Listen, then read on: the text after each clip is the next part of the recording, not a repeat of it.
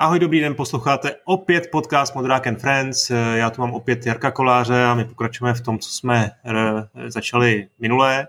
Eh, probrali jsme jeho úžasně dlouhou kariéru od tajemství Oslího ostrova až po Mafii dvojku a teď teda se vrháme na trojku. No, třetí díl Mafie. Eh, po těch komplikacích s dvojkou následovaly komplikace s trojkou. Hele, plán byl takový, že za dva roky uděláme hru, Nebudeme to dělat zbytečně složitě, uděláme to rychle, efektivně a prostě bude hra na stejném engineu prostě perfektní, za dva roky hotová. Takový byl plán. Dan Vávra v té době už asi, nevím, dva roky pracoval na scénáři, takže to, to mělo být taky v pohodě. No, ale Uh, nebylo to prostě v pohodě. Nebylo to v pohodě, protože najednou začal každý, uh, kdo v té firmě něco znamenal, chtít být pod tou hrou podepsaný, takže přicházely nové verze prostě scénářů, nějakých kreativních vizí. Takže Dan, který s tomuto už po, po asi třetí verzi uh, začalo lézt krkem ty předělávky, tak od toho dal ruce pryč a šel si vymýšlet hru ze středověku. No a tam byla, tam byla hlavně strašně dlouhá před, předprodukce, ne? Ta, ta, ta, ta trojka se vlastně dělala už někdy od roku 2007 někdy? Jo, jo, myslím si, že 2007 nebo 2008 uh, ten Dan začal pracovat na scénáři, měl tam v týmu Viktora Bocana a ještě nějaký uh, další, uh, další lidi a pracovali právě na scénáři, na misích, na subquestech. Měli to, myslím si, dost dobře zpracovaný, ale jak jsem říkal, no, uh, nes, jakoby to téma nesedělo tomu uh, té jakoby kreativní sekci u vydavatele, takže tam byly nějaké požadavky na změny. Byly tam požadavky na změny i toho prostředí. Původně ta hra měla být v kulisách eh, Lost Heaven, což mělo být jako taková atraktivní, atraktivní návrat do světa jedničky v 60. letech, ale dokonce tam měl být, dokonce se mělo hrát za toho detektiva Normana, jo. Ale... Tam se to jak střídalo, ne? Tam byla jako část, část misí vlastně byla, byla teda za, za toho detektiva a část eh, za, za tu mafii. To, to myslím, Bylo tam, byly tam právě různé inovativní uh, koncepty, no. A ten, uh, ten motiv hraní za policajta, ten se tam ještě několikrát vrátil uh, i za panování jiných kreativních ředitelů, nicméně nakonec to zůstalo v tom, hmm. Nakonec to zůstalo, nebo vlastně finální hra, eh, vlastně hráč taky nehraje za mafii, hraje člověka, který se té mafii mstí, že jo. Takže jsme vystřídali no, ale... během toho vývoje prostě různý, různý nápady, různý koncepty, různý města, vlastně byli jsme, v, byli jsme v Lost Heaven, byli jsme v Empire Bay, byli jsme v Miami, na Korzice, v Chicagu dokonce jsme byli, ale nakonec jsme zůstali v New Orleans neboli v New Bordeaux. Ještě, myslím Havana, ne? Tam byla taky. Jo, byla tam i Havana. No. A to byly jako třeba města, které byly v jaký, v jaký fázi vývoje? Byly jako téměř hotový, ne? Jsem slyšel, že jako minimálně v nich šlo jezdit. No tak eh, na to, abys měl eh, město, ve kterém chceš dělat eh, nějaký, nějaký scénář, tak musíš to město mít do určité míry zpracovaný. No. To znamená, určitě to bylo, čtvrti tam byly navržené bloky, ulice, dalo se tam prostě jezdit. Bylo to jako každý z těch měst, který jsem vyjmenoval, bylo prostě už jako docela dost v práci v něm. Tak jenom abych to schrnul, jo? Lost Heaven, Chicago, Korzika, eh, Miami, uh, Havana, Empire Bay a nakonec teda vlastně New Orleans. To je docela dost, dost práce asi. To jo, No, eh, když bych to zhrnul, tak právě ta mafie, která vyšla, tak ta se dělala dohromady tři roky. To znamená, že to vlastně byla hra, která byla udělaná v neuvěřitelně krátkém čase. Hm. A v jaké fázi toho vývoje se to vlastně dostalo do, do toho, do toho Nováta, do té do kalifornské pobočky, respektive do hangáru 13? To bylo před, ty tři roky před koncem? Jo, jo, to bylo vlastně v tom hangáru se to uh, vlastně restartovalo. Zase ten scénář, vize se změnila, město se změnilo, byli jsme teda v pořád, eh, pořád tam bylo to New Orleans, ale to město, které bylo navržené, tak neodpovídalo těm požadavkům té kvality, který eh, šéf eh, právě měst toho designu města měl. Hmm. Což ale bylo dobře, té hře to pomohlo, to město bylo neskutečně krásný, to, který se pak nakonec udělalo. Takže to, že se to prostě v roce 2013 celý předělalo, tak to si myslím bylo ku prospěchu věci a díky tomu prostě ta hra byla tak krásná. To je, to je sice pravda, ale už jsme tady v tom prvním dílu mluvili o nějakých hrách, které byly zrušený v, v Illusionu. Tady zase došlo k velkým změnám, nebo úplně k radikálním proměnám té hry. Jaký to je, když se ti zruší nebo takhle plně vymění hra, do které si dal jako spoustu, obrovskou spoustu energie? No je to samozřejmě hodně smutný, protože ty vidíš, že kdyby se ta energie, ten, eh, ta práce těch vývojářů vložila správným směrem, tak ta hra může být třeba mnohem dřív nebo může být mnohem propracovanější. A, takže je to pak škoda, no, když se díváš na hru, která s odřenýma ušima a s nějakým jako relativně šíleným crunchem se dostane do nějakého stavu, který možná ne každý považuje za ideální, tak když si k tomu prostě připočteš a kdyby jsme k tomu přidali těch pět let, eh, který jsme na tom strávili předtím a který se nepoužili, tak to mohla být jako úplně jiná hra. No. To si myslím, že trápí eh, spoustu vývojářů, když se podíváš v podstatě kamkoliv, eh, kromě titulů, který vznikají každý rok, tak když se podíváš kamkoliv, tak tam tyhle ty problémy jsou vidět. Jo. Třeba BioWare si myslím, že s tímhle bojuje velice.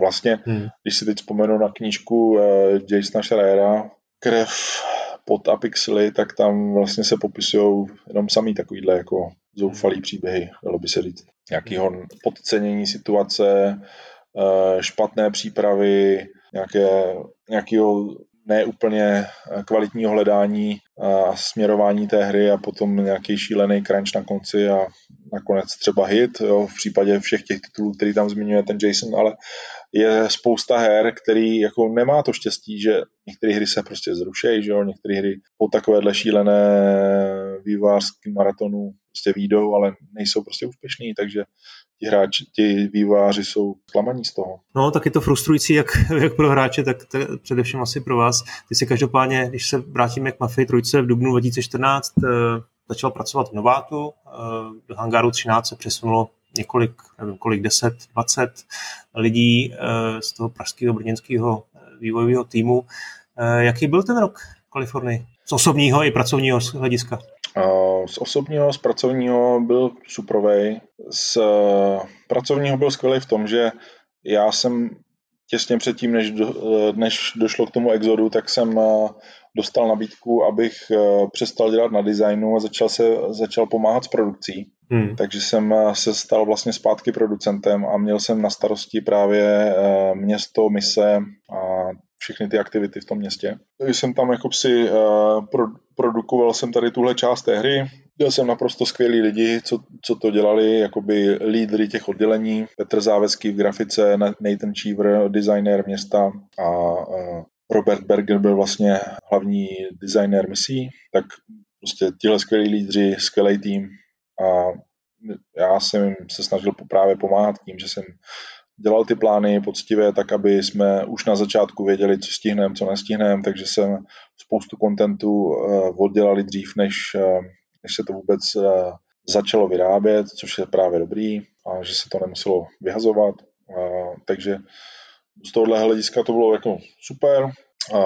Samozřejmě pro mě nebylo úplně ideální, že jsem nebyl kreativně zapojený v, tom, eh, v tomhle projektu už potom, ale tam v té době bylo tolik vlastně nových kreativních, kreativně smýšlejících lidí, že kdyby se do toho motal ještě nějaký Jarek, tyjo, tak to by bylo už jako šílený. Takže jsem tam spíš se snažil uh, o to, aby to bylo nějakým způsobem zorganizovaný. No a po, po stránce osobní to bylo skvělý, protože Kalifornie má výborný počasí, je tam čistý vzduch, krásně se tam prostě bydlí, mají tam spoustu přírody, takže v podstatě jsme s rodinou každý, každý víkend dělali nějaký road trip, procestovali jsme tam spoustu, spoustu věcí, spoustu národních parků a, a zajímavostí. Děti tam chodili do školy, vlastně syn Krištof měl 12, dcera byla v 15, měla tam high school, takže pro ně to bylo taky super. No dneska, ale, dneska se o té Kalifornii mluví, že tam ten život už není tak jednoduchý. E, no, možná v roce 2015 to ještě šlo, a teď už to tam jako bude asi dost jako jiný. Ne? Jako a problém Kalifornie, zejména té oblasti San Francisco, je ten, že je tam všechno strašně drahý, no, protože jsou tam ty, ty IT firmy, ty startupy, je tam spousta prostě skvělých inženýrů, který mají jako obrovský platy, takže tam uh, nemovitosti a vlastně ten život je dost drahý, no, takže hmm. jako já jsem tam neměl špatně, mě, nic mě nechybělo, Spíš mě pak právě připadalo, že to vzdělání pro ty děti není úplně optimální. Hmm. Když po půl roce dcera byla nejlepší v angličtině, tak to se mně zdálo už trochu divný. No jasně. Eh, prosím tě, ty jsi teda vlastně během té kariéry potkal, no, nebo byl jsi dva roky v Německu, potom si dělal s francouzema, pak si určitě poznal jako, jako zblízka ten, ten americký eh, vývoj. Máš nějaký hodnocení tohle, té mentality, řekněme, přístupu? Byly tam nějaké jako rozdíly? Ne, asi nejsem schopný úplně hodnotit to Německo. Tam my jsme byli vývojáři Češi všichni a, a německý byl jenom management, který tu hru vydával takže tam ke střetům docházelo, ale měli prostě jiný charakter než, než v těch pozdějších firmách. S francouzema jsem pracoval už v Terodonu, tam jsme měli výborný francouze. Vlastně francouzi mně přijdou, že jsou skvělí výváři, mají hodně dobrý zázemí, zejména z grafického pohledu. Designová škola je tam ta Ubisoftí, takže nevím, to má prostě určitý mezery. A Američani, tam to má velkou tradici eh, dělání her, prostě tady všechny ty a tady to, to vyvíjení. Uh, oni jsou hodně otevření, všechno jakoby hodně velký konflikt tam byl v tom, že uh, Češi jsou takový škarohlídi a na všem hledají nějaký problém, což se jako docela hodí, protože že když je nějaký problém, tak je dobrý na něj poukázat. V Americe hmm. všechno je jako skvělý, jsme nejlepší, prostě každý týden jsme si říkali, jak, jak je všechno prostě dobrý a že Češi pak už jim to přišlo trapný pořád říkat, že, že tam jsou nějaký problémy, tak už byli sticha, aby netrhali partu, ale pak se prostě po vydání ukázalo, že tam opravdu nějaký problémy asi byly no, s tím projektem. Hmm. No, aby jsme to nějak ukončili, tu mafii, tak jak se ti trojka líbila? Jako, tam se samozřejmě, yes. protože to přijetí u nás nebylo úplně jako dobrý, pozitivní, asi zejména jako oprávněně vzhledem k tomu, že ta hra byla dost odklonem od těch no, od dílů, eh, tak eh, jak si hodnotil trojku ty? No hele, já eh, vzhledem k tomu, že jsem na ní dělal dost dlouho, ale vzhledem k tomu, že jsem odešel rok a půl před vydáním, tak mě obrovsky zajímalo, jak ta hra dopadla. A pro mě to bylo úžasné tam projíždět tím městem a dívat se na všechny ty věci, které jsem viděl rok a půl předtím v nedokončené formě. Takže pro mě to byla taková jako návrat někam, kde jsem byl. Takže pro mě to bylo naprosto úžasný zážitek. Spoustu věcí nových, věci, které byly třeba problematické, tam pořád problematické byly, takže to mě jako nějak nepřekvapovalo. Uh, takže z tohohle pohledu to bylo prostě pro mě naprosto skvělá hra. Dohrál jsem hmm. v podstatě okamžitě. Hmm. Chápu zase, že někdo si představoval, že tam bude něco jiného, nebo prostě neseděli nějaké věci, třeba, třeba si myslel, že v tom open worldu se těch věcí dělá moc a že by bylo lepší, kdyby tam nebyly. Naopak zase v Mafii eh, dvojce si lidi stěžovali, že tam ten open world není a že tam není co dělat, takže chápeš, každý, každý díl má něco jiného, v jednom to je málo, v druhém je to moc. Ale ty jsi pak přešel do Bohemky, se vrátil teda do, do Prahy, nebo do Brna, nebo kam se vrátil? Každopádně do, do Bohemky. Brna. Tam se začal kde na Daisy nebo na Armě? Ne, ne, já jsem uh, právě uh, dostal jsem nabídku od Marka Španěla, uh, abych přišel do Bohemky a abych vedl nový tým v Brně.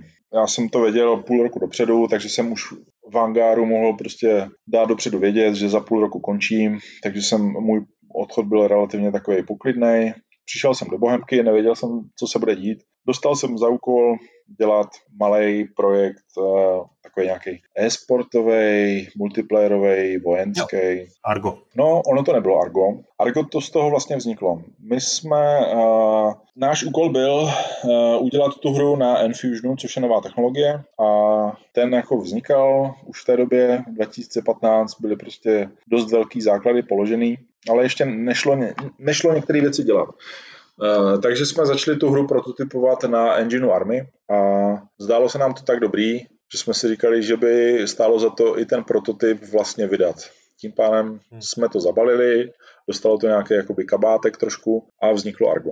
A tahle hra vlastně uh, byla vydaná zdarma, bylo tam nějak, že si hráči mohli koupit nějakou podporu, na, na Steamu si prostě mohli koupit za, za nějaký peníze, za nějakých 5 euro nebo 10 nějakou jako podporovatelskou verzi, což znamenalo, že měli možná něco navíc, ale v podstatě jenom bylo to, že jakoby darovali, darovali ty peníze, ale v podstatě ta hra byla úplně zdarma a princip byl, že to vlastně promovalo trošku tu Armu 3 do mezi lidi, kteří prostě tenhle typ her moc nehrajou. Najednou ta firma dokázala penetrovat prostě jinou skupinu lidí, než původně byli takoví ti příznivci army. Že si to jako vyzkoušeli, zjistili, že, zjistili, že jim to jede a, a pak třeba měli zájem si tu armu jakoby koupit nebo vyzkoušet. Aha. Co bylo taky jakoby dobrý na tom projektu, že uh, my jsme vytvořili terén, který potom se vydal jako zdarma DLC do army, ten Malden, ten, bylo, to, ten vznikl právě pro, uh, pro Argo. Takže to mělo jako spoustu takových různých uh, výhod uh, a, a benefitů pro hráče. Myslím si, že to jako bylo velice velice jakoby dobrý pro ty hráče, takováhle věc. Ale ty jsi se zahrnul i na jiné věci. Na, na Daisy, na tu armu, potom no, si dělal Islands. To bylo, to bylo ještě rok 2015, 2016, kdy jsme dělali tady tohleto. A já jsem v té době už nějak viděl tam určitý problémy eh, s těma jinýma týmama, s jinýma hrama, takže jsem prostě na diskuzích, který jsem s Markem měl, občas přišel s nějakýma nápadama, co by se mohlo jako dělat a nemohlo. A jsem do toho tak nějak začal vrtat a nakonec to dospělo do takové fáze, kdy jsme se domluvili, že by asi bylo dobrý, kdybych jako ne, neměl ten svůj projekt, ale kdybych začal dělat kdybych nějak vedl prostě ty týmy tak nějak dohromady, protože oni, nej, největší problém, který jsem tam viděl, byl, že ty týmy vlastně vůbec nespolupracovali, nevěděli, co dělají, jako jednotlivě, nebylo tam žádný hmm. sdílení prostě technologií, znalostí, ničeho prostě. Takže jsem se dostal uh, na, do role nějakého development directora, jsme tomu říkali, to znamená no, šéfa.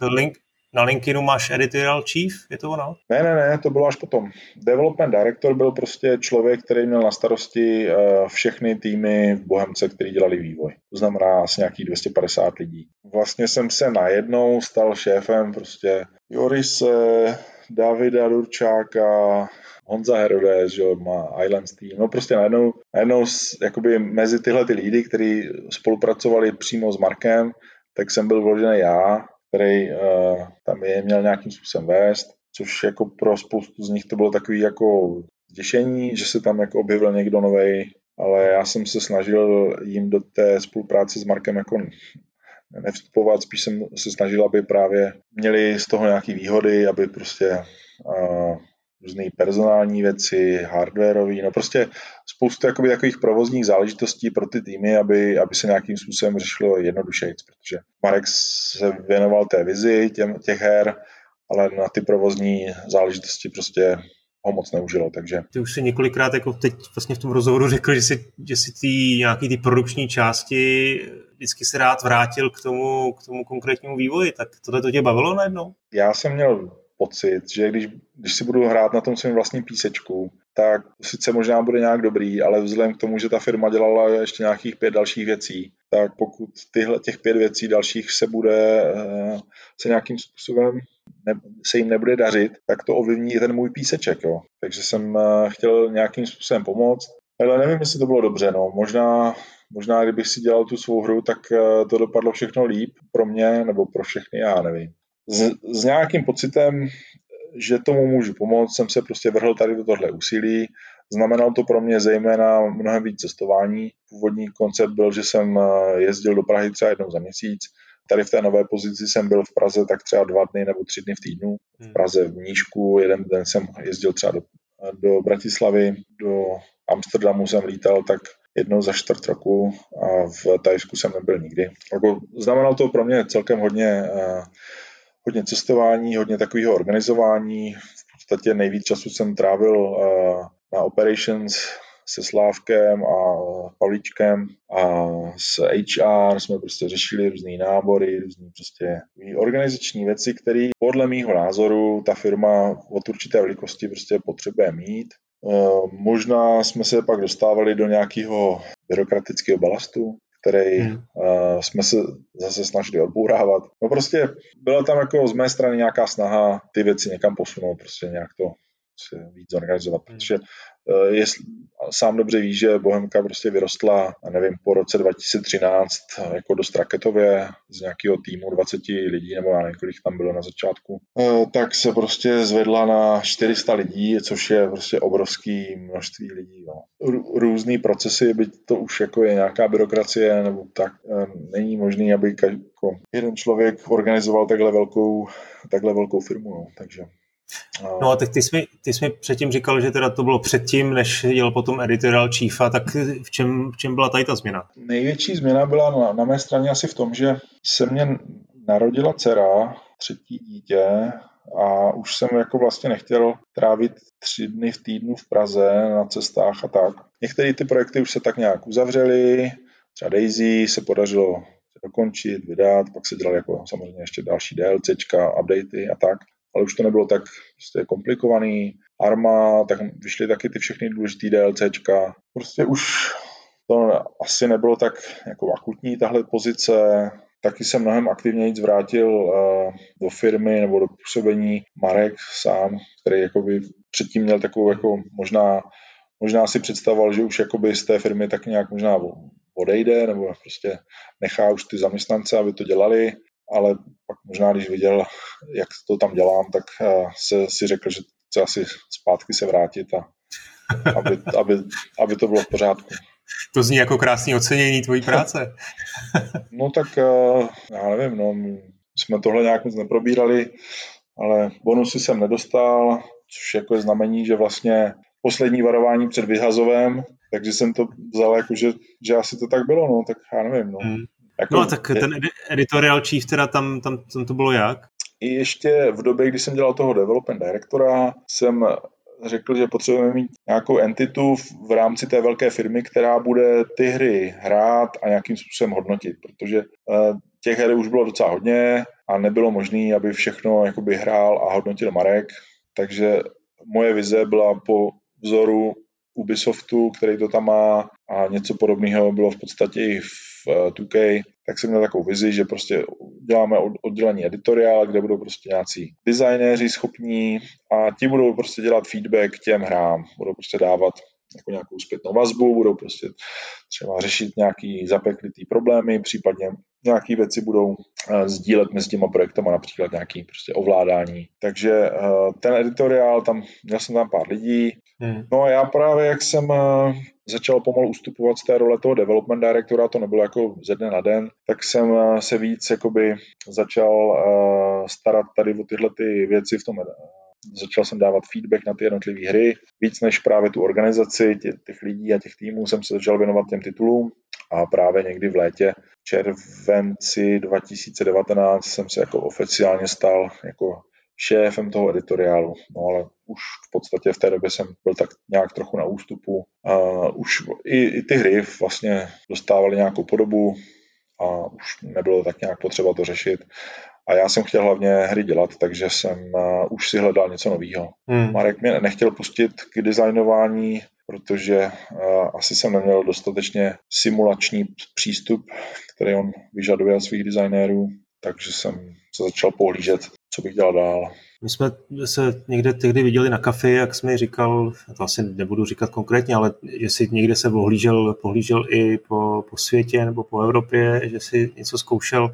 Eh, jak teda došlo, už se dostáváme konečně k tomu, k tomu, k té současné eh, současný kapitole tvého života. Eh, jak se s tomu teda dostal k In-Game Studios? No, tak možná, abych to vysvětlil, In-Game Studios není úplně nová firma, byť říkáme, že to nová firma. Eh, je to o nějakou přebrandovanou, restartovanou, předělanou firmu Badfly Interactive, kterou založili moji kamarádi asi před sedmi lety. A vlastně už v té době jsem jim psal scénář na jejich první hru Dead Effect. To hmm. bylo ještě v době, kdy jsme dělali, když jsem byl v Praze a, a pracoval jsem na Mafii. No a vlastně jsem jim dělali scénář pro Dead Effect 2, to jsem zrovna přijížděl z Ameriky, takže jsem s nimi byl jako v kontaktu, spolupracovali jsme, když něco potřebovali, tak jsem jim prostě to dodal. E, jako moc práce jsem jako neudělal pro ně, ale uh, myslím si, že to bylo jako důležitý. No a oni mě oslovili s tím, že dělají na nějakém projektu, a že by mě vzali na designéra, možná na producenta. Já jsem na producenta teda chtěl, ale tak jsme se nějak prostě setkali a, a slovo dalo slovo, odešel jsem z Bohemky, nastoupil jsem tam a začal jsem tam pracovat. A... Já teď, teď do toho skočím, to byl ten Tausety, uh, Unknown Origin, je to tak? To byla taková jako uh, akční adventura, first person tuším. Co to bylo za nějaký sci-fi hodně, vej? To byla sci-fi hra, no. Na tom ten eh, tým dělal už jako docela dlouho, zároveň se spoustou uh, jiných projektů, na kterých dělali. Já jsem tam teda uh, přišel na nový projekt, uh, který, který zatím není oznámený a na kterým se pořád dělá A na tom to, je ten nový, to, je, to je to, co teď teda děláte jako Fin Game Studios. Uh, jo, jo, projekt, na kterém děláme. No. Jasně. Já, kdybych to teda ještě se k tomu vrátil, tak já jsem slyšel to Tausety, že pak se nějak posunulo vedle, na vedlejší kolej a Badfly Interactive začalo dělat uh, jako co-development, nebo pomáhalo jako outsourcingový studio Starbreeze konkrétně? Jo, jo, já myslím, no ne, nevím, jestli to můžu říct, ale uh, Badfly pracovalo na, na Walking Dead. No, protože tady, tady já vlastně vidím tu, tu, tu spojnici mezi tím in-game studios, mezi tím novým projektem, eh, který vlastně financuje eh, Bo Anderson, bývalý CEO Starbreeze, který pak založil ve Švédsku investiční fond pro herní vývojáře eh, a v podstatě to Badfly Interactive, dá se říct, koupil, protože tam byl ještě investor Valenta, že jo? Tak, eh, tak se to koupilo, rebrandovalo a tak, takhle to bylo nějak, ta geneze? V podstatě nějak tak to bylo. no a ty, ty jsi do toho teda vstoupil, ty jsi tam jako vlastně zaměstnanec? Já, jako jsem, šéf, normálně, jako... já, jsem, za, já jsem normálně zaměstnanec, ale zároveň jsem uh, předseda představenstva, čili prostě nějaký uh, koný ředitel. No a to studio teda jak, jak velký, nebo teď je vás 40? Chcete ještě expandovat? Hele, máme asi 40 zaměstnanců a plus tak 40 lidí, který, se kterými spolupracujeme externě. Nějací jsou v Česku, spousta lidí jsou jako po světě, od eh, Ameriky přes Španělsko, Anglii až někam do Ruska. Eh, prostě pracujeme na tady tomhletom eh, super ambiciozním projektu. Naším cílem je věnovat se kvalitním střílečkám. No. Ještě, ještě než se dostaneme k tomu, k té samotné hře, tak je, ještě jednou, ty jsi říkal 40 plus 40, takže teď vás je 80, je to finální stav, teď už teda jste ve, jste ve fázi, kdy ještě asi předpokládám nabíráte nebo nebráníte se nějakému hiringu, nakonec na, na Twitteru to je pořád vidět a na Facebooku, ale jako jste teda už víceméně v, v té velikosti, řekněme, cílový téměř? Jo, jo, jsme v cílové, v cílové velikosti, máme tam samozřejmě nějakou možnost uh, přibrat nějakou, nějaký lidi, který bych měl radši interně než, než externě, nebo než, než outsourcingově, ale jsme teď prostě na té velikosti, kterou potřebujeme k tomu, aby uh, jsme na té hře mohli pracovat. Já jsem právě slyšel docela hodně pozitivní věci o tom týmu, že tam máš hodně šikovný a zkušený lidi. Eh, Petra Beníčka, uh, vlastně hlavního programátora, který dělal Bohemce Pavla Kotena, který ho přetáhl, tuším z Madfingeru, to byl lead designer a, a grafik. E, to je zase slušný tým, jako, ještě můžeš někoho jmenovat dalšího, jako co to máš za lidi? No, pak hlavní animátor je Jan Adamus, Nostro, ten je Hmm. Řekl bych v Česku momentálně nejlepší animátor. Nevím, celkově ten tým je jako hodně šikovný, kvalitní. Mám tam tady tyhle ty veterány, kteří už jako znají ten vývoj, ví co a jak. A pak tam mám i velkou skupinu lidí, který právě, třeba je to jejich první hra, teď nad čem pracují, ale jsou jako prostě talentovaní, mají prostě obrovskou motivaci a jsou do, do toho zapálení, takže i z, i z tohohle pohledu je to prostě dobrý. Máme tam uh, naši, naše HRka, ne, dřív nepracovala v oboru herního vývoje, tak ta je zděšená z toho, že, že prostě lidi chodí do práce, i, i když nemusí a strašně to baví. Hmm. A prostě vůbec to nechápe, co, co se tam jako hmm. děje. A já jí prostě vysvětluju, že my ty lidi nenutíme, ale oni, když vidí, že třeba na něčem děláme a chtějí tomu trochu pomoct, tak prostě tam zůstanou i díl a prostě si to užívají. No. no já právě si říkám, jak, jak, jak se ti povedlo postavit takhle dobrý tým, protože obzvlášť Brně ta konkurence je jako obrovsky obtížná, těžká, vysoká. Eh, jedna věc jsou asi peníze, tak to, je, to asi není úplně slušný se o tom bavit, ale druhá věc je ten projekt vlastní. Ten, ten musí být jako asi něco, co, co ty lidi přitahuje, ne? Uh, no hele, uh, já bych teda řekl, že dost velkou zásluhu na tom týmu má právě uh, bývalý šéf toho Batfly Interactive Lubomír Dikast, který ten, ten tým stavěl právě pro Taucety. Přišlo tam spoustu dobrých lidí a pak právě tady s tím novým projektem a s tím, že to financování prostě je zajištěný, tak uh, se nám podařilo nalákat lidi, kteří uh, už potřebují jako určitou jistotu, jist, určitý zázemí, protože vidí, že to děláme jako s rozumem a máme to nějakým způsobem promyšlený, tak hmm. Eh, se jim to zalíbilo a, a rádi na tom dělají. No. Tak co mi můžeš říct o tom projektu? Ale je to to nejlepší, na čem jsem kdy dělal. No. Pracujeme s Unreal Enginem, což je, myslím si, v dnešní době jediná správná volba. pokud teda neděláš prostě mobilní hru. Myslím si, že pro každého výváře je nejlepší pracovat s tím Unrealem, protože tolik prostředků, kolik eh, ti výváři v Epiku do toho Unrealu dávají, tak to prostě tomu nemůže žádný vývář prostě dát. Když se podíváme na ty, na ty hry, na ty enginy, co mají prostě ty Electronic Arts, Activision, tak prostě pořád to není není tak dobrý, jako to mají právě tady Big Games. No a samozřejmě hodně se to i posouvá, protože oni jak že jo, mají úspěch s Fortnite, takže tam vzniká tolik, tolik nových věcí kaž, vlastně každý měsíc. Jo. Takže to, co byl Unreal před dvouma rokama, to už dneska je někde úplně jinde. No. Takže pracujeme s Unrealem, a je to střílečka z vlastního pohledu s důrazem na imerzi, na autentičnost, na prostě ten zážitek prostě herní. Co se mně líbí na té práci je hlavně to, že naším záměrem je hratelnost. Spousta firm, kde jsem dělal, tak šlo tam o nějakou grafiku nebo prostě nástroje pro komunitu, aby si mohli dělat svoji vlastní hru, nebo, nebo tam prostě byl důraz na animace, na cutscény, ale my se snažíme prostě udělat hru, což mně přijde, zvlášť v dnešní době, hodně důležitý. No. Když se podíváš na hry, které teď vznikají, tak uh, jsou to vlastně nějaký kopírky už jiných titulů, jenom malinko vylepšený, s jinou, s lepší grafikou. V podstatě veškerá AAA produkce vlastně jede po těch stejných kolejích. Když se podíváš na hru, která je sedm let stará, což třeba dneska jsem já udělal, že jsem si hrál ten uh, Biro, tak prostě vidím, že ty hry jsou vlastně furt stejný. Není tam prostě nic nového. Jenom prostě líp se tam leskne voda prostě v kaluži, ale jinak tam prostě nejsou žádné inovativní věci. Posunulo se to v tom, že uh, Dřív byly samozřejmě malý levely, že jo, teď se dá udělat velký svět, takže můžeš přecházet mezi těma prostředíma, tak aniž bys jako měl nějaký loadování a tak. Ale to je, jako, to je vlastně technologická výhoda na tu prostě na, tu, eh, na ten zážitek to jako nemá zase takový velký vliv. A ty jsi říkal uh, imerze, autentičnost, atmosféra, co si pod tím mám představit? Když říkáš autentičnost, tak to znamená, jako, že teda jdete po nějakým jako realistickým zpracování něčeho? No, takže tam jsou nějaký prvky z reálného světa, no.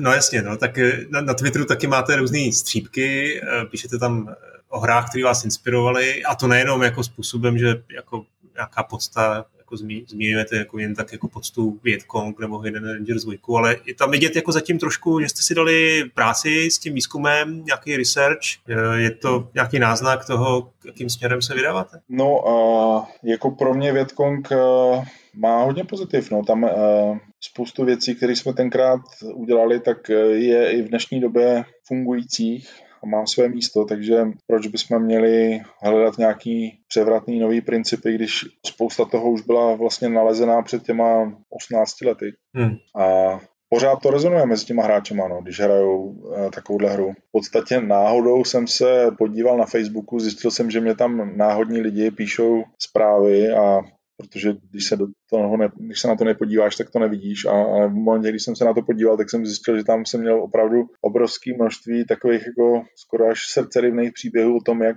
lidem Větkong změnil život. A tak jsem si začal jsem s těma lidma trochu komunikovat a oni mě pozvali na to, jako na nějakou akci, že tam prostě hrajou ten Vietkong, takže jsem tam prostě byl a povídal jsem si s nima a prostě oni, tam bylo, nevím, třeba 60 lidí na tom serveru a teď mě všichni vyprávěli, že už to hrajou, prostě Začínal jsem, když mě bylo 8 let, teď to hraju se svým osmiletým synem. Prostě takovýhle jako příhody a co tam všechno zažili a proč to hraju každý den a, a jako v čem je ta hra nejlepší. A to se bavíme teda o nějakých jako technických jako parametrech nebo designových e, mechanikách uh, podobně, nebo, nebo i ten setting ti připadá jako něco? Bavíme se o těch e, systémech, herních mechanikách, Setting mě připadá taky uh, takový jako nevyužitý v těch her, v herních médiích. Když se podíváme třeba na sérii Call of Duty, tak uh, se se svýma Black Ops do Větnamu občas podívají, ale jsou to spíš takový, jako bych řekl, malý střípky. Že myslím, že nějaký datadisk uh, nebo DLCčko do Mafie 3 bylo ve, Vět, ve Větnamu. Jako komplexně to dlouho nikdo nespracoval. Jasně. Ještě jsme vlastně se o tom bavili v tom prvním díle, kde, kde jsem se tě ptal, proč Take-Two se nepustil do trojky, tak si odpovídal eh, celkem logicky podle mě, že tam jsou nějaké obavy z toho kontroverzního eh, námětu. Ty teda z toho by se obavy neměl? Hele, tak tyhle obavy byly i v roce 2003, když jsme vydávali Vietkong první. A vlastně v Americe si vůbec nikdo netroufl udělat hru z Větnamu. To by To jako nikoho vlastně nenapadlo. Jiné hry byly, že jo, ve Švédsku a v Holandsku dělali větnamské hry. V Americe bylo ten eh, Man of Valor, myslím se to jmenovalo, tak to bylo z Větnamu, ale to bylo takový jako pohádkový spíš. No, takže myslím si, že ani v té, v té, jako v té době tohle téma nemělo na růžích ustláno, ale Myslím si, že právě když to člověk eh, zpracovává takovým jako dokumentárním způsobem, že nechává stranou tu vojenskou a politickou propagandu a jenom jakoby vykreslí osud nějakých jako vojáků nebo jednotlivců s tím, co tam zažívali, s jakým, jakým měli starosti a, a co se jim jako dělo, tak eh, to přináší prostě do toho, do toho settingu jako úplně jiný náboj. Jo. Něco, co vlastně je adekvátní, ne, apolitický a prostě má to svůj smysl. Jo. A samozřejmě těch vojenských fanoušků je na světě hodně a i na Větnam prostě lidi jako vzpomínají jako s určitým jako i zájmem, takže jako ten jakoby cílová základna si myslím, že je tam jako docela velká pořád. No, no dobře, tak já doufám, budu doufat, eh, že asi to neberu jako potvrzení, ale zní to teda docela jako, že, že to bude Vietkong. Ještě mi řekni prosím tě, v jaký je to fázi vývoje? No, jsme, fa- jsme ve fázi, vlastně jsi viděl reklamu v v levelu, no tak právě. tam jsem svýmu, svýmu týmu děkoval za to, že tak krásně zvládl předprodukci a že jsme se mohli rovnýma nohama odrazit a skočit do produkce. No. Hmm, takže jste vlastně v produkci už ostrý. Hmm. Jo, to znamená, vy jste založili teď firmu, nebo oznámili, e, ta firma byla založená v listopadu, nebo respektive ta, ten, ten přerod na In-Game Studios proběhl v listopadu, takže už dá se říct půl roku, takže po půl roce jste v produkční fázi a dá se nějak odhadnout vydání 2022, 2023? Kdybychom se dívali na ten Větkong, tak mě by se jako líbilo 20. narozeninám vydat třeba něco podobného. To je super. To zní dobře, jako ne? Stav, no jasně, to zní skvěle. S tebou se dělají skvělé rozhovory, ty vždycky říkáš, že nic neřekneš a, a pak z tebe vypadnou jako super perly a možná ještě obecně k té 30 leté kariéře, nebo zeptat se trošku celkově na tvůj názor eh, na, na herní průmysl, na biznis, eh, co se v těch hrách změnilo, co se ti líbí, co se ti nelíbí? Zásadní změna, která se udála, jsou právě ty nástroje, ty enginy. To je obrovský posun a zjednodušení veškerého vývoje. Když si vzpomenu, jaký uh, trable s tím byly uh, před 20 lety, že jo, když člověk chtěl dělat hru, musel si všechno naprogramovat, každou prostě každý vykreslení spriteu nebo polygonu, Teď to bylo na jednu platformu, když to chtěl dělat na druhou, tak to musel naprogramovat celý znovu a ještě to muselo mít jiný grafický data. To, co teď mají ti vývojáři, to je jako naprosto luxusní. Takže to je v podstatě zase oblí, moje oblíbená analogie s filmem. Když jsme ve, před 20 lety jsme byli v situaci, kdy si každý filmář dělal před výrobou filmu,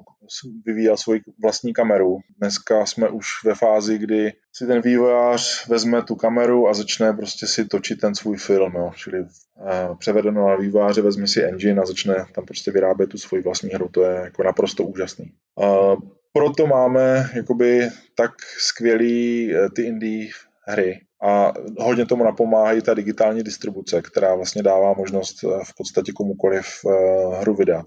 Tenkrát to bylo takový, že když jste měl, eh, jak když je to že s knížkami je to podobný, že musíš mít vydavatele, ten musí tu hru prostě vzít, vyzkoušet, souhlasit s ní, dát někam to, musel to nějak vylistovat, dát to, na, dát to do krabiček, expirovat do obchodu, byly s tím prostě obrovský výrobní náklady.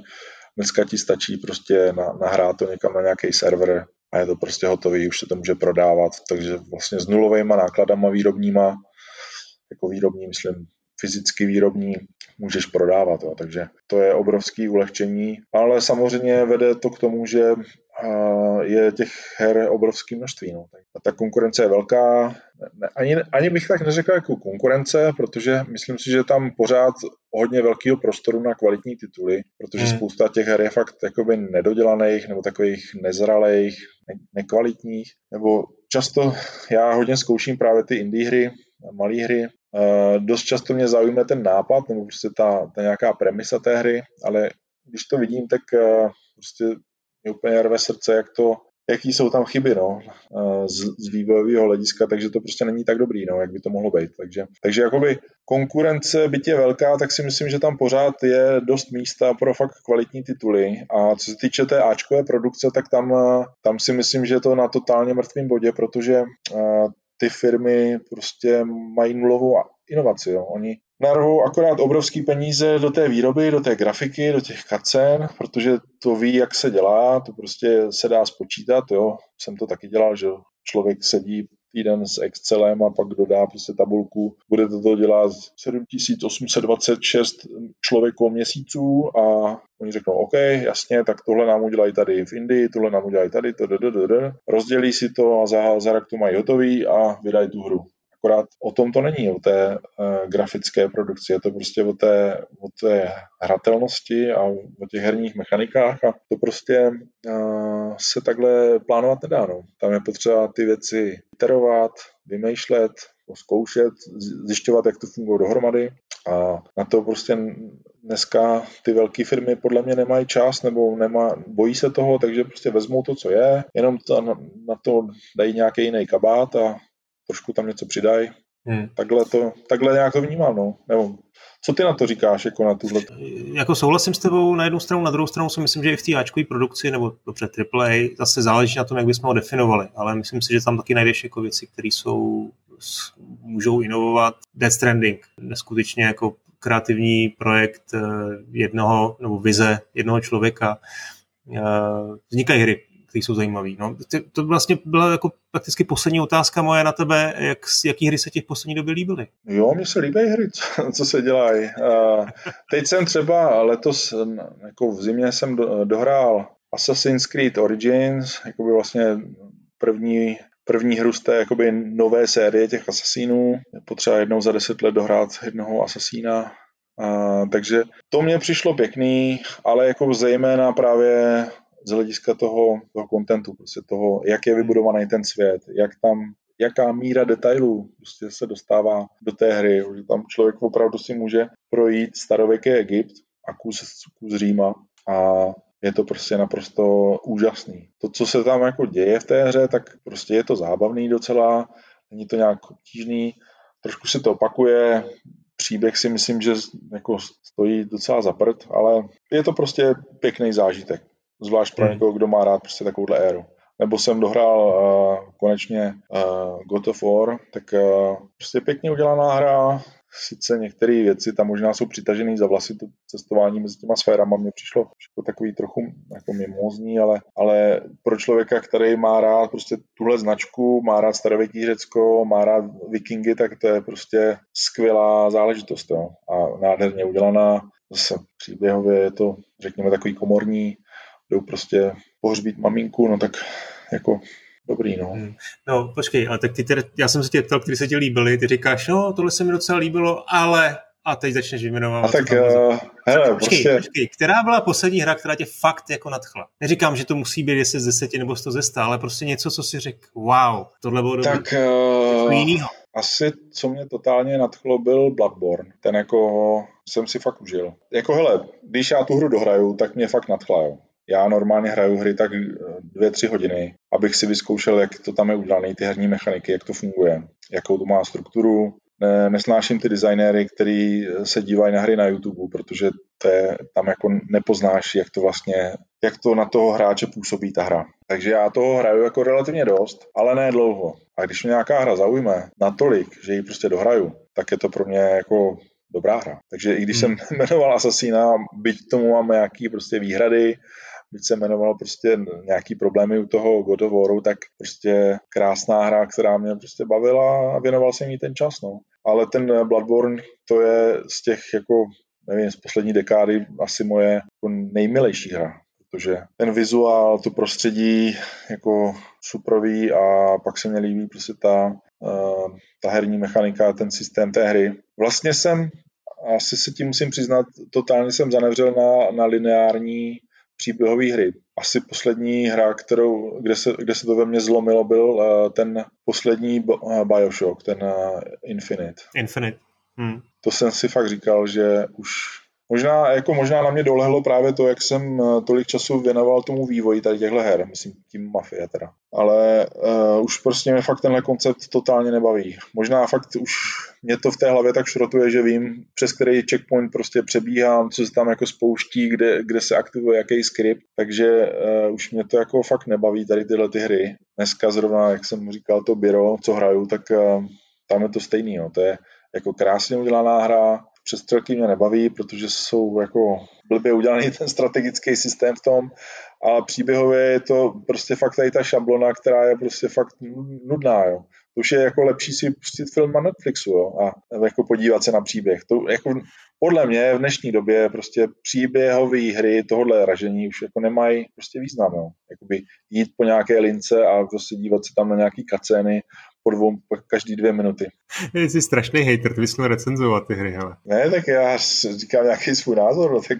Ne, jasně, pohodě, dobrý, dobrý. Uh, hele, ještě mi řekni, na co se nejvíc těšíš teď, třeba letos? Já mám tolik her prostě v tom backlogu, nebo jak tomu říkáte, že jako vlastně, i kdyby příští tři roky nic nevyšlo, tak já mám furt spoustu suprových her, na který se těším. Ale třeba mě za, jako dost zajímá, jak dopadne ten, eh, ta nová hra od, právě od těch From Software, hmm. Elden Ring. Nevím, která si vyjde letos, možná ne. Pak třeba Resident Evil mě zajímá, jak dopadne. Hele, a prosím tě, my jsme se bavili a ty, ty jsi strašně jako proti Nintendo, proč? Hele, já si myslím, že je to jako super platforma, že na tom dělají dobré hry, akorát prostě jsem nějak eh, nepolíbený tady touhle platformou, že jo. Dřív to byly takový ty handheldy, který jsem já prostě nikdy neměl, takže jsem žádný hry na tom nehrál.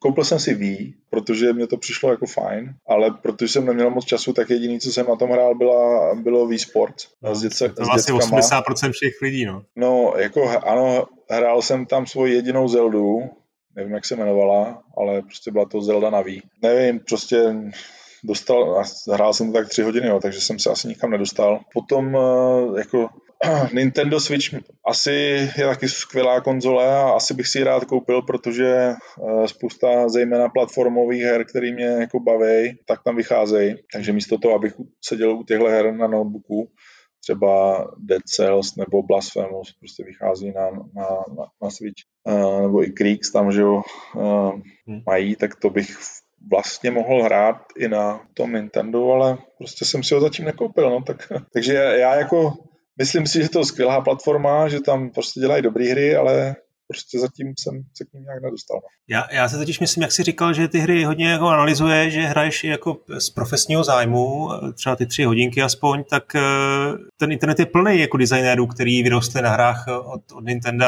Gamma Sutra, to jsou všichni, že jo, všichni tam píšou vždycky, ta Zelda, to je prostě něco, co mě vlastně dostalo ke hrám a co jako hodně ovlivňuje eh, jako game design. Takže myslím si, že to je docela jako chyba nebo škoda eh, tohle to jako úplně jako ignorovat. Druhá věc je, že to nestačí tři hodiny rozhodně. Jo? To na Zeldu potřebuješ minimálně 10 hodin se do toho dostat, což je asi docela pádný argument pro někoho, kdo nemá moc čas. Eh, no ne, tak já právě, jak, jak jsem ti říkal, tak eh, když je ta hra dobrá, tak ji hrají jako dlouho. Já jsem třeba příklad z toho z toho Bioshocku. Ten jsem prostě hrál třeba 10 hodin. Strašně mě to prostě, nutil jsem se do každé té další části. Prostě jsem, že jo, tak ještě se podívám, co tam teda bude, jak to bude dál. Ale pak jsem si zkusil, v té době byla hra Don't Starve, hmm. taková blbost, prostě kreslá grafika. Jo. jsem si to zapnul, chvíli jsem to hrál, teď jsem umřel, tak jsem to zkusil znova. No a teď se dívám, no už to hraju 10 hodin, jo. A vlastně jsem, mně připadlo, že jsem jenom začal trochu jsem se začal eh, jako seznamovat s těma principama té hry a, a bylo to strašně zábavný, no. Hmm. A, takže jakoby dost často, a to je spousta her to má i tak, že třeba začátek je nepovedený a některé mechaniky nebo některé věci se ukážou až později, co to je zase, to je právě důvod, proč některé hry je potřeba hrát jako dlouho, no. Hmm. Ale, a jo, asi si tu Zeldu zahraju, no, dobrý. tak jo, tak to pak dáš vidět. A... Já jsem ani, když jsem to hrál poprvé, tak jsem si říkal, jakože, že budu hrát tu Zeldu, ale pak hlavní hrdina byl prostě nějaký týpek, který se jmenuje Link, tak jsem říkal, co to je, teď hraju Zeldu, proč, proč hraju? Pak mě to někdo vysvětlil, že, že Zelda je ta princezna, která... No dobrý, tak to je krásný závěr, jestli se krásně odkopal na konci, ne, tak hele, uděláme, až, až zahraješ Breath of the Wild, tak, tak můžeme udělat další díl a chvilku se o tom popí, popovídat, jak, jak jeden veterán herního průmyslu po 30 letech objevil genialitu série Nintendo. Jarku, moc si děkuju, super rozhovor. Eh, já jenom připomenu, Kong vyšel v březnu 2003, takže jestli to má být 20. 20 letý výročí, tak eh, máte necelý, no téměř dva roky ještě času, tak se na to budeme moc těšit. Eh, díky za, za, za to, co jsi mi tady prozradil a měj se pěkně. Já taky děkuji za možnost si takhle pokecat o hrách a o historii a zdravím posluchače, mějte se, doufám, že jsem vás neunudil. Čau.